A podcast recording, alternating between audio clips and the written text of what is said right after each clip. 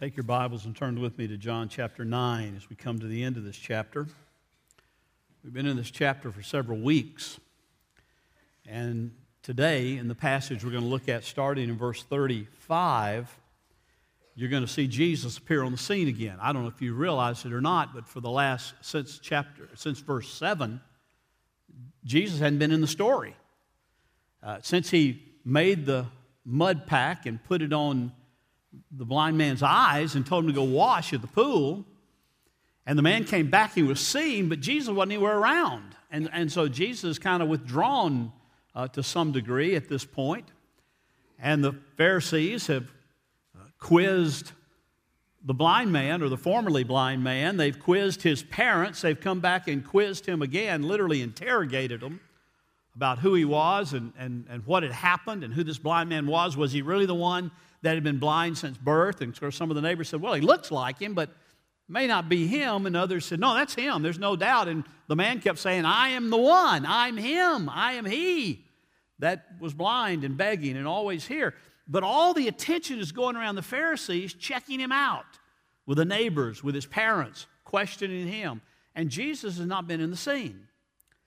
Now, the Pharisees have become so incensed that this man has declared that he believes that Jesus really is from God, that he probably really is a prophet. They become so incensed about it that we saw last week in verse 34 that they put him out. And, and that means out of the synagogue. They, they excommunicated him. They'd already determined, we found out, that anybody, if anyone should confess Jesus to be the Christ, they would be put out of the synagogue. And so that happens to this man. They said, if you're going to say positive things about this man, Jesus, this teacher, if you're going to call him a prophet, if you're going to say that he is from God, which are all things that he said, then you're out of here. So in verse 35, we pick up with Jesus having heard of what has happened. He's heard that he's been put out of the, out of the synagogue. So hear, hear the word of the Lord starting in verse 35. Jesus heard that they had put him out. And finding him, Jesus said to him, Do you believe in the Son of Man? Now, that imagery, the Son of Man, coming out of Daniel chapter 7, it's, it's, uh, it's imagery out of Daniel about the Son of Man, the, the Messiah, coming in judgment and coming to, to separate and come to, coming to set the believer apart from the, the unbeliever and all these things. So, so he looks at him and says, Do you believe in the Son of Man? Doesn't ask, do you believe that the Son of Man is coming? Do you, do you believe that, that there is such thing as the Son of Man? But do you believe in, do you put your faith in the Son of Man? Verse 36. He answered, the man answered and said to Jesus, And who is he, Lord, that I may believe in him? Now, the word Lord there is probably more of a polite sir at that particular verse than it is the, the, declaration that you'll see a little later. He said, And who is he, sir, that I may believe in him? And Jesus said to him, You have both seen him, and he is the one talking to you. And he said, Lord, I believe. And he worshiped him. First place in the New Testament, we see anybody responding to Jesus in worship. We'll see that after the resurrection.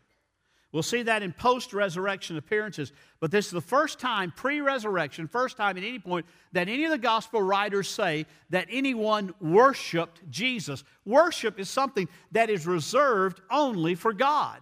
Worship is something that is only for the great I am. And of course, Jesus has been saying over and over, that's who I am, but they haven't heard him. But this man stood there before him and said, Who is this Son of Man. And Jesus said, You've both seen him, and he is the one who is talking to you. Earlier on, he said, I, I've never laid eyes on this man, Jesus. I don't know who he is. Jesus says, Now you have seen him. You're looking at me, and I'm talking to you. And he said, I believe. And he worshiped him.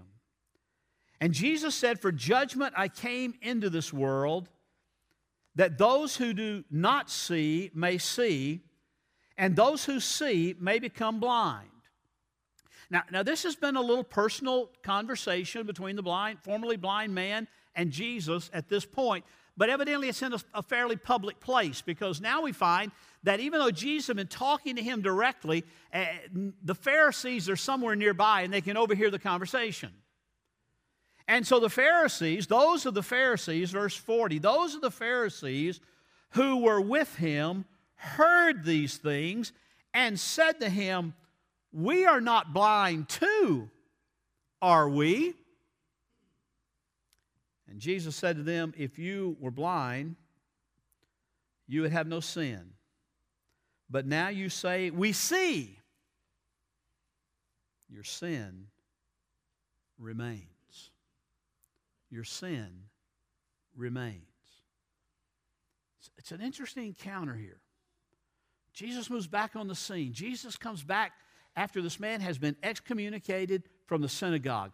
After he has seen the, the worst thing that could happen to any Jewish person, especially a Jewish male, in that day, he is put out. He is, he is turned away from the only connection to God that he knows about, the only connection to spiritual life that he knows about. Being there in the synagogue, being able to worship in the synagogue, and, and here comes the Pharisees and say, if you're going to say this about him, if you're going to say positive things about him, then you're out of here. We'll have nothing to do with you, and you'll have nothing to do with the synagogue. And he's put out of it.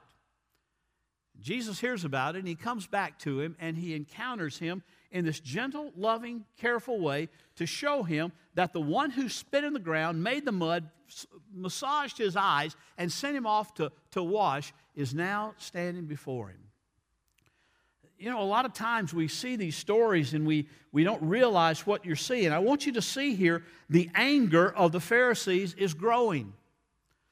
They've been angry throughout all of his ministry. They've been disturbed every time he's done a miracle and, and give, given a discourse to support what that miracle was feeding the 5,000, I'm the bread of life turning water into wine and saying, I am the living water. I mean, every time the Pharisees have gotten a little more incensed, a little more troubled, a little more angry at Jesus. But I want you to see with this blind man, when a man who has been born, who was born blind, blind from birth, is given sight, they know very clearly that Isaiah said that's the mark of the Messiah. That is the true sign of Messiah. Nobody else is going to come along and do that. The blind man even said, No one's ever done that, have they? No one's ever come to a man that's born blind and given him eyesight. And the implication is, and understanding is there, of course they haven't. Nobody can do that until the Messiah comes. But they are so antagonistic, they are so much against Christ because he doesn't fit their mold of what they think the Messiah ought to be, that they just get angrier and angrier and angrier. And this is showing us that we're moving. John is moving us slowly but surely and meticulously and dramatically toward the cross. The ultimate anger toward him will be nailing him to that cross, thinking they're doing it to him, but knowing we know now on this side of the cross that he is going there voluntarily. He's going there at the Father's will. He's going there by the Father's command. But their anger is beginning to boil. And when they hear this man saying, Oh, he, has got to be a prophet, he, he's got to be somebody special, they put him out because they cannot stand the name of Jesus. They cannot stand the thought maybe he is the Messiah. As a matter of fact, when he talks there in the end of this passage we just read about uh, those who are blind will see and those who, who see will become blind. I mean, I entitled this sermon, you know, the, the, the blind see and the, the seeing are made blind. I mean, that's exactly what's taking place here. That's exactly what happens when Christ burst on the scene. You see, the Pharisees thought they could see. The Pharisees proclaimed, We have the light. We understand all about God because we've got all the rabbinical tradition on our side. We've got the law of Moses on our side. We have committed ourselves to that our entire lives. We are sighted people. And Jesus comes along and says, Your own religious, your own religiosity, your own desire to be seen as something big has blinded you.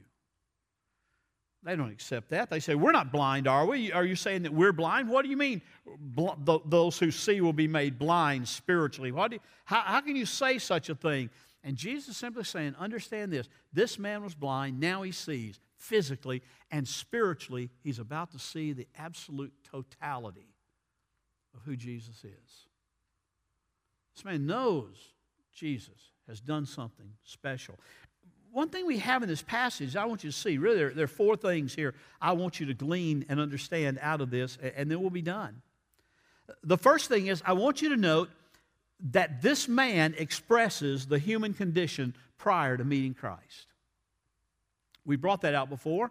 But I want you to note that today as we leave this chapter and move into his next discourse. I want you to see that this man, this man blind from birth, represents the condition of the whole human race prior to a person meeting Christ. They're blind from birth, they're blind spiritually from birth.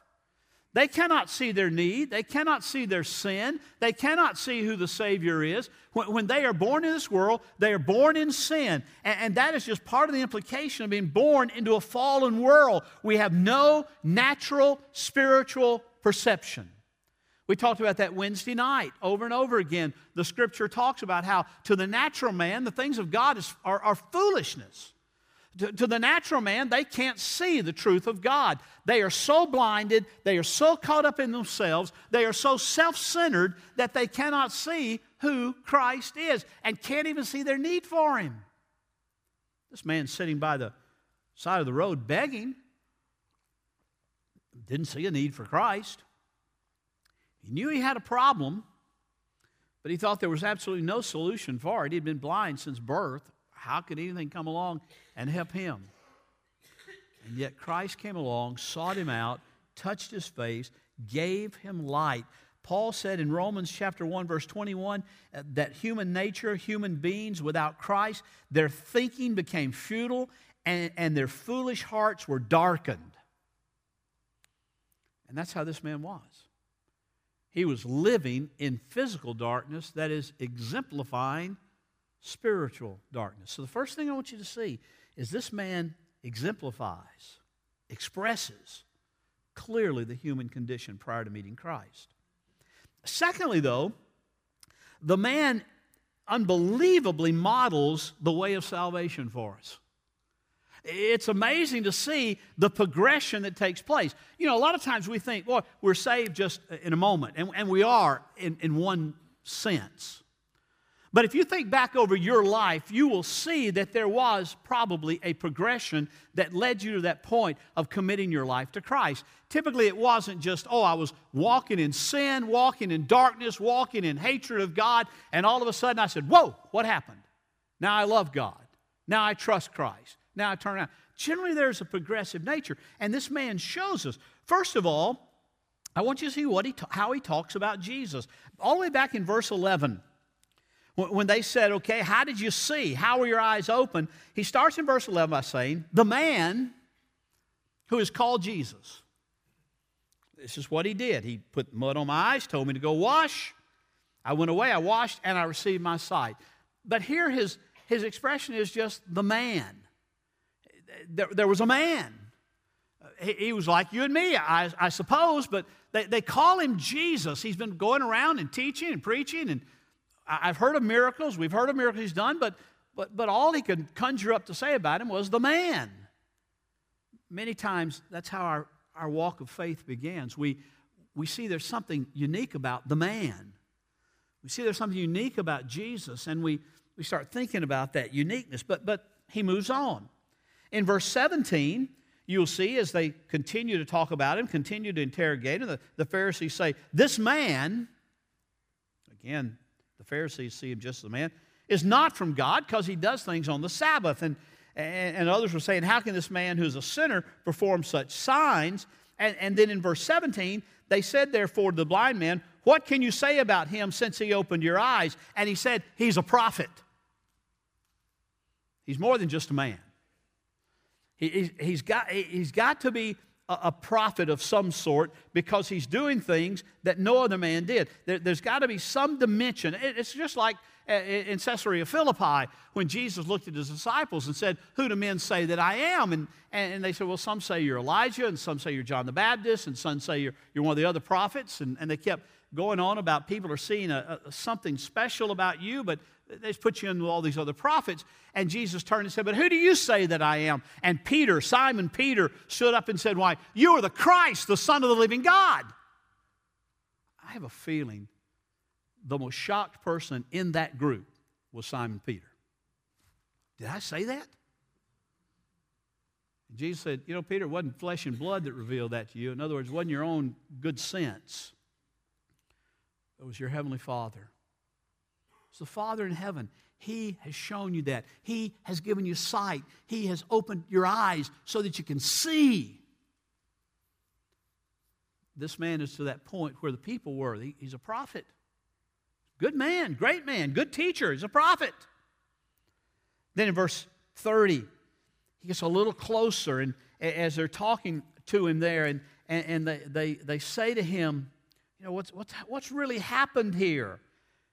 We know God has spoken to Moses, but as for this man, we don't know where he's from.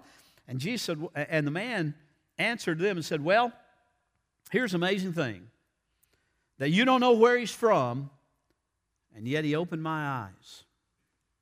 There's an implication there again, back to Isaiah that the Messiah would be the one to open the eyes. And so he, he says, Well, he's a man called Jesus. He's a prophet, and I don't know where, you may not know where he's from, but he, there's some indication he's from somewhere special because he opened my eyes and I was blind since birth. Then in verse 33, he makes a little more astounding statement. He says there, if this man were not from God, he could do nothing. He's the man they call Jesus. He's a prophet. He opened my eyes. Fourthly, he's from God. He's from God. If he weren't from God, he couldn't do these things. If he weren't from God, he could preach, he could sound pious, and he could be religious, but he opened my eyes. If he weren't from God, he could do nothing. Right on down to verse 38. And he said, Lord, Lord, I believe. And he worshiped him. The word worship there is a word that literally means to just fall prostrate before him. To fall down before him.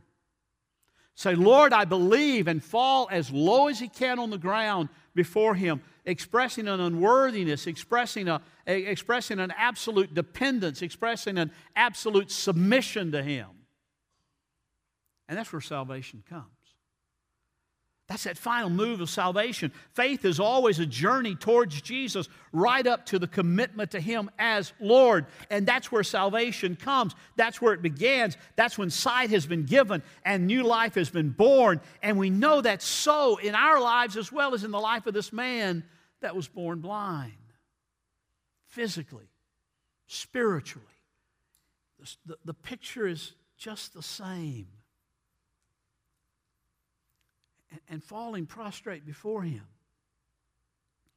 Falling prostrate before him on the ground and, and crying out, Lord, I believe that you are the Son of Man. I believe that you are the one who came in judgment. I believe that you are the one who has come from God. You are unique. You are unlike anything or anybody else that's ever lived. It's where we all have to come. We all have to come there. It's not just enough to say, oh, he's a prophet, he's a good man, he's a good teacher, I, I like his teachings. We have to come to that point of saying, You are the Son of Man, you are the Son of God, you are the Lord. And, and not just you are Him, but I worship you, I submit to you, I fall down before you in this faith journey. See, Scripture is always calling us, always calling us to submission to Him as Lord. There's nothing of easy believism that just says, oh, I'll, I'll say He's the Savior, He's my Savior. Now give me all I want. No, it's submitting to Him and His will. It's praying the Lord's Prayer. Lord, not my will, but your, be, your will be done. Your will, as it's done in heaven, be on earth. And, and not just on the earth in general, but on the earth in my life. I submit to you. Express, this man expresses the human condition. This man shows us the, the, the way of salvation, if you will. He also illustrates the repercussions that come to those who believe in Jesus. you know, we, we get this idea from a lot of modern evangelism that, hey, hey, come to Jesus, everything will be made right. Come to Jesus, you'll be happy. Come to Jesus, you'll be healthy, wealthy, and wise. Come to Jesus, you get everything you want.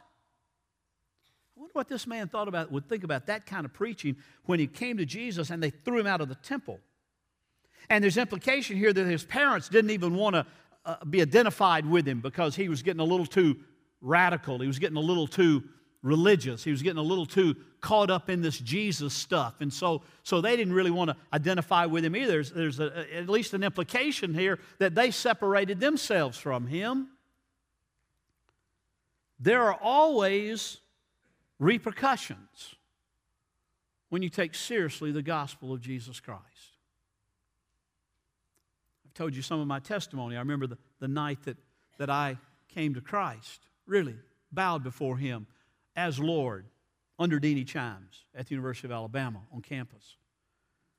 Going back to my room and having my dearest friend since we were three years old say, Well, I guess this ends one heck of a friendship.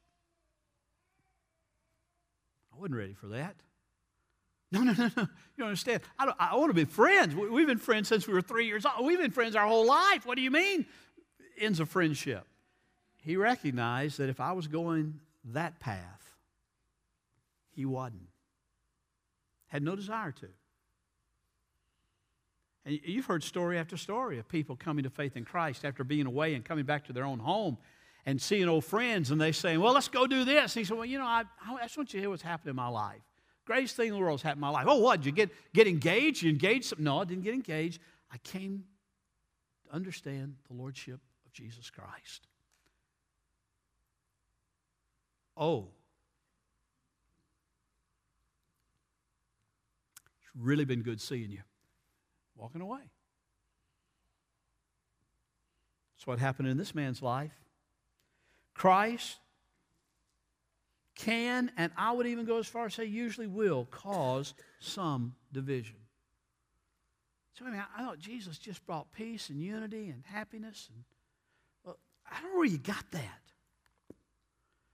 If you look at what one thing Matthew recorded back in Matthew chapter 11, these, these are words of Jesus. You don't have to turn there. Just listen. Look at it later. Matthew 34 and following, Matthew 11, 34 and following.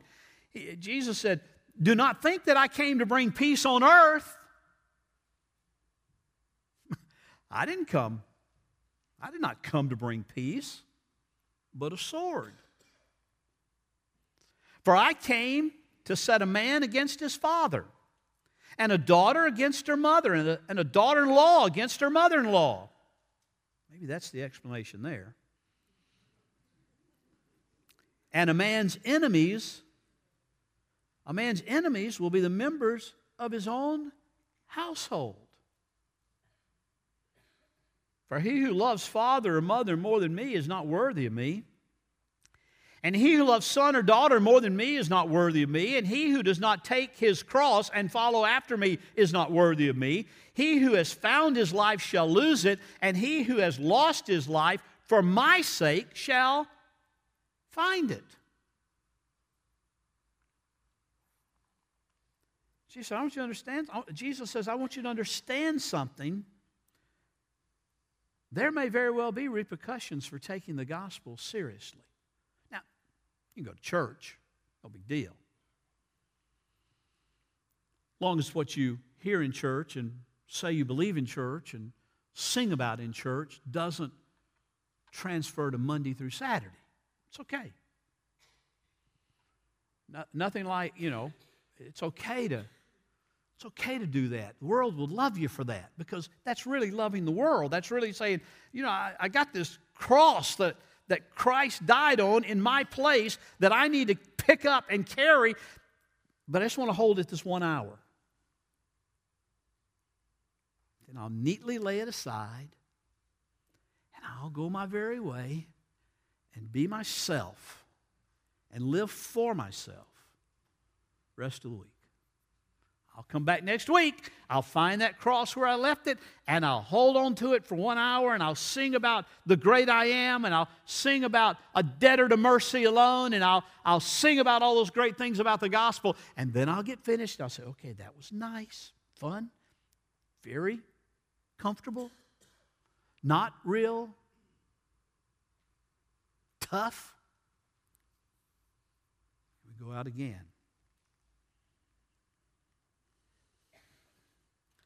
I've always been amused when I've gone off to conferences, various natures, and they always have a speaker or a seminar or something that says how to make your church acceptable to the community. Always amazed at that. Now, we don't do anything to try to be unacceptable, understand that. We don't try to offend. But the cross is offensive. You tell a lost person you gotta, you gotta die on the cross with Christ to be right with God, and, and they'll say right quick, hey, God likes me, I'm a good person. This man shows us that Christ can cause, and many times will cause, division. And then this man's story, fourthly and finally, expresses the division which is coming which the coming of Jesus produces. It's, it's beyond just father and mother and family and friends and all that. But he said there's going to be a major division. Verse 39, he said, Jesus said, For judgment I came into this world, that those who do not, do not see may see, and those who see may become blind. Spiritually. Blind. Pharisees who claimed to be the light of Judaism said, We're not blind, are we? Jesus said, Yeah. Because those who respond to Christ respond by coming to the light. He dealt with that back in chapter 3, verses 20 through 21. Some people look at this verse 29, they say, well, isn't this a contradiction? I mean, if you go back to that encounter with Nicodemus that we looked at months ago in chapter 3, Jesus said, after he said in John 3:16, that great verse, for God so loved the world that he gave his only begotten Son, that whoever believes in him should not perish but have eternal life. For God did not send the Son into the world to judge the world, but that the world should be saved through him. Isn't Jesus contradicting himself there? No. Go to the next verse in John chapter 3. He said, He who believes in him is not judged. But the one who does not believe, the one who does not believe, has been judged already because he has not believed in the name of the only begotten Son of God. You see, Jesus' coming is going to divide in that way. There's going to be those who believe and are walking in the light, have, have their blindness removed. There are going to be those who do not believe, who are already judged and under judgment because they will not see, they cannot see who He is. Jesus, I want you to understand there will be a division the light of Christ shines savingly and renewingly in the light of those to whom he touches and are given life. But those are judged who refuse to come to the light, who stubbornly cling to the light that they claim is already in them. I have enough light. I, am smart enough. I'm good enough. I've I got enough light oh, I don't believe in Jesus. I don't, I don't believe, I don't even necessarily believe there's a personal God, but I've got this God light within me, you know. It's just kind of wells up and I, I'm able to tell good, and, good from bad and right from wrong. And she said that, that light is no light at all. That light is blindness. This man shows us as as he angers the Pharisees, as the religious leaders become more and more determined to put an end to Jesus, John is showing us the move toward Calvary. In chapter 10, he's going to give us his last discourse, his last teaching.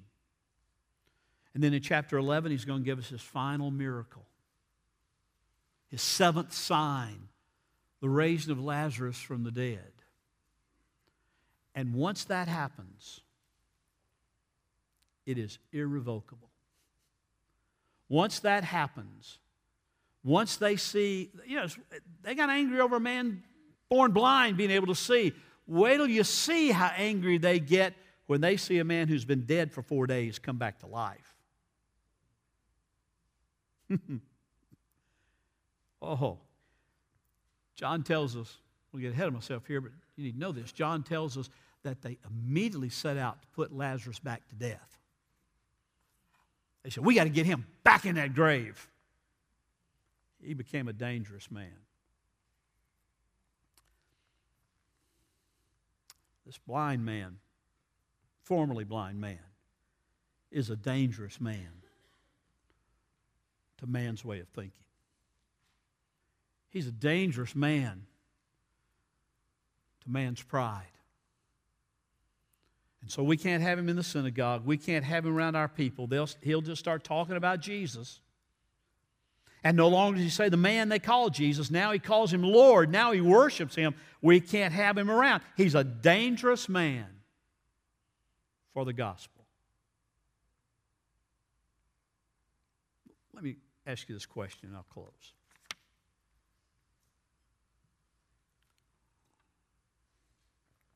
And only you can answer this. And I'm not asking you to raise your hand. I want you to think about it. How dangerous are you for the gospel?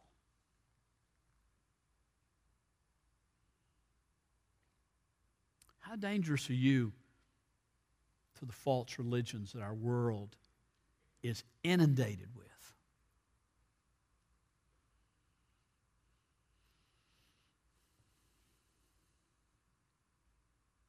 How dangerous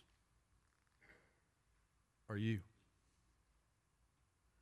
Let me tell you, there's a way to test it. Do they want to shut you up?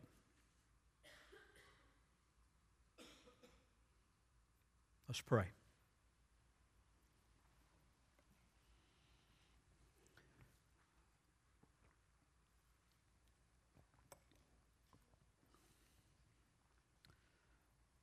Father, I humbly bow in your presence.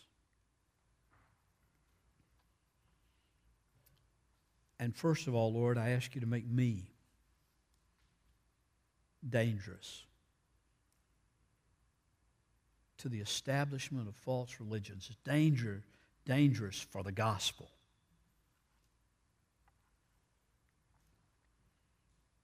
And I ask you, Lord, to make all of us who know you dangerous where we work and where we play, where we live. Dangerous for the gospel.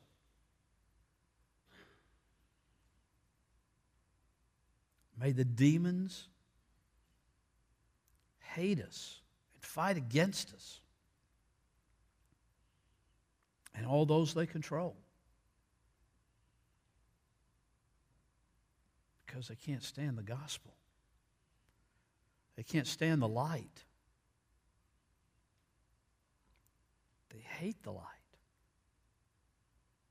because the light exposes their sin.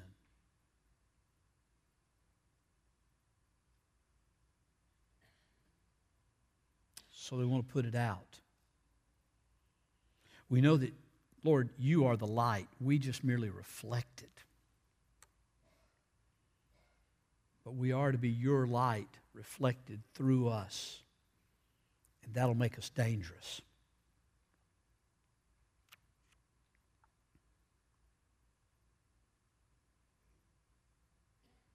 Thank you, Father.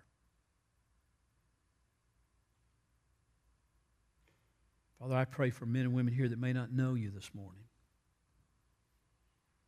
Lord, touch their hearts, open their eyes, that they might see their sin and, and, and, and might see you as their Savior and call out to you for mercy and grace.